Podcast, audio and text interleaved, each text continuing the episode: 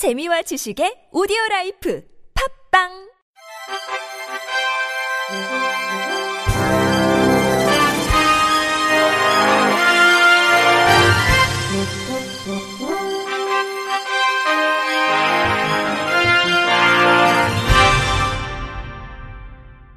청취자 여러분 안녕하십니까? 3월 7일 화요일 KBS 뉴스입니다.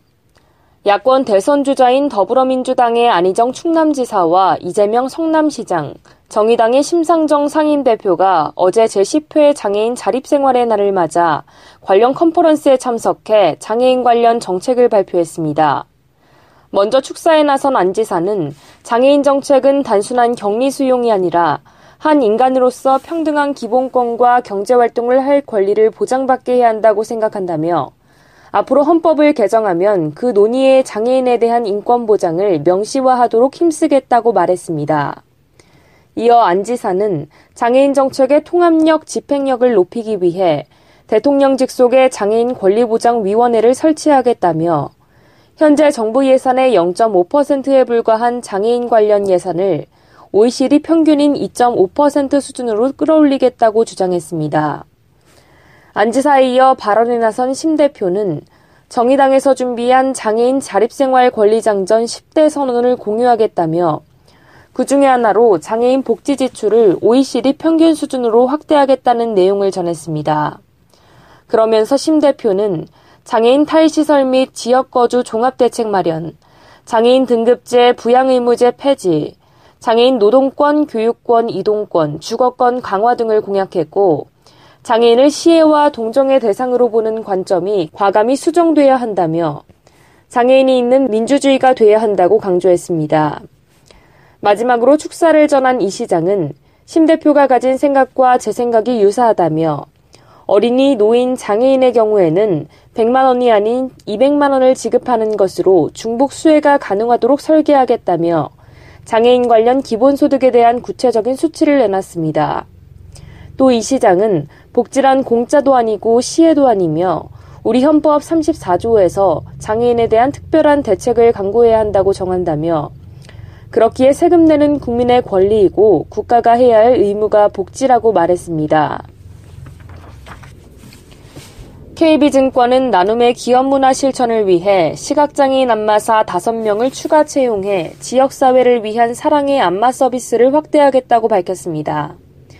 2010년 헬스키퍼 2명 채용을 시작으로 8년째 이어오고 있는 사랑의 안마 서비스는 KB증권이 직접 채용한 헬스키퍼를 최근 노인복지센터 등에 배치해 치매 어르신과 저소득 독거 어르신들을 찾아가 안마 서비스를 제공하는 사회공헌 활동입니다. 이번에 채용된 헬스키퍼들은 영등포 노인종합복지관, 강남 목련 데이케어 센터, 학수정 데이케어 센터에서 활동할 예정입니다. 이하영 KB증권 경영지원본부장은 장애인 고용에 있어 기업들이 가장 어려움을 느끼는 것이 사회적 편견이기에 KB증권의 사랑의 안마 서비스는 이 편견을 깨뜨릴 수 있는 새로운 모델이 될 것이라며 향후 지역사회 이웃들과 함께하는 순수한 의미의 사회공헌 활동을 지속적으로 확대시킬 계획이라고 말했습니다. 서울 마포구는 시각장애인의 알 권리를 충족하기 위해 구소식을 담은 점자 소식지를 발행했다고 밝혔습니다. 점자 소식지는 모두 52면으로 마포의 교육과 동네 소식, 문화 관광과 더불어 건강 지식 등 맞춤형 정보를 제공하며 앞면은 점자로, 뒷면은 묵자로 만들어 일반 주민도 볼 수 있도록 했습니다. 구 관계자는 여태 일반 활자로 만든 구정 소식지인 내고장 마포로는 장애가 있는 많은 분들이 접하지 못해 점자 소식지를 만들게 됐다며 발간 취지를 설명했습니다. 박홍섭 구청장은 따뜻한 행정을 구현하는 시발점이라며 우리 주변 작은 소리에도 귀 기울여 소외이웃이 없게 하겠다고 말했습니다. 한편 마포구의 점자 소식지는 연 4회 발간하며 매 분기마다 100부씩 발행할 예정입니다. 감리교신학대학교 채플에서 여성 혐오, 장애인 혐오 발언을 해 논란이 있었던 수도권의 한 교회 소속 목사 A씨가 학생들에게 공개 사과했습니다. A 목사는 어제 오전 11시쯤 서울 서대문구 감리교신학대 100주년 기념관 3층 국제회의실에 모인 학생, 교직원, 기자들 앞에서 준비해온 사과문을 꺼내 설교 중에 사용해서는 안 되는 표현을 했고 이로 인해 깊은 상처를 입은 분들께 진심으로 사죄해야 한다고 밝혔습니다. 앞서 A 목사는 지난달 28일 열린 감신대 채플 도중 며느리 삼고 싶은데 나이가 많다. 같은 여성 혐오, 장애인 혐오 발언을 해 학생들의 비판을 받았습니다. 이로 인해 감리교신학대 학생 20여 명은 지난 2일 낮 12시 30분 교내 웨슬리 채플 앞에서 A 목사의 사과와 학교의 재발 방지를 요구하며 손팻말 시위를 했습니다. 이에 A 목사는 사과문에서 제 마음에는 여성을 비하하거나 장애인을 비하하려는 뜻은 전혀 없었으나 설교 중에 해서는 안 될 단어와 비유들이 들어갔으며 이는 매우 잘못된 것으로 깊이 반성하고 있다고 말했습니다.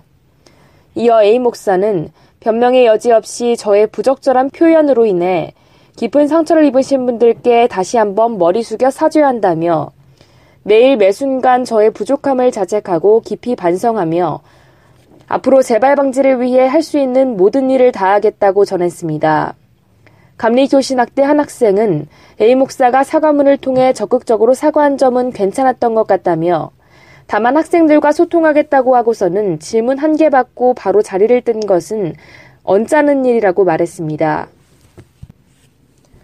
청주 상당경찰서는 지적장애인에게 수면제를 과다 복용시키고 폭행한 혐의로 사회복지사 37살 조모 씨 등 3명을 불구속 입건해 기소 의견으로 검찰에 송치했습니다.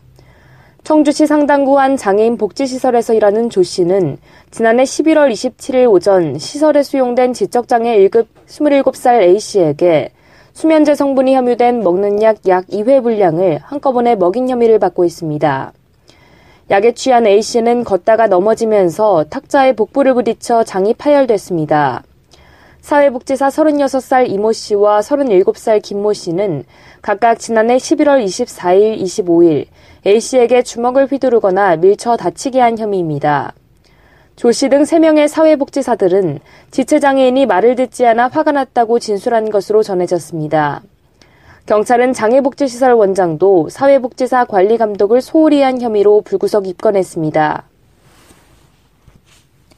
한국장애인개발원은 중증장애인 채용 카페 아이가 네브리싱 8호점이 내일 제주도청 3다정에서 문을 연다고 밝혔습니다. 개소식은 이날 오후 2시 진행되며 행사에는 황화성 한국장애인개발원장, 원희룡 지사, 신관홍 의장을 비롯해 제주 지역 장애인단체 및 장애인 당사자 등 100여 명이 참석합니다. 한국장애인개발원은 카페 인테리어 및 시설 설치비를 지원하고 도는 카페 위탁 운영 기관 선정과 사후 관리 및 모니터링, 카페 공간 약 20평을 제공합니다. 이 카페는 일 배움터에서 위탁 운영하며 제주도에 거주하는 발달장애인 4명이 바리스타로 채용됐습니다. 황화성 한국장애인개발원 원장은 중증장애인의 자립 기반 조성과 사회 참여 보장을 위해 일자리는 매우 중요하다며 더 많은 중증장애인들이 사회에 나와 일할 수 있도록 정부 부처와 공공기관 그리고 민관 영역에서의 적극적인 관심과 참여를 바란다고 당부했습니다. 끝으로 날씨입니다.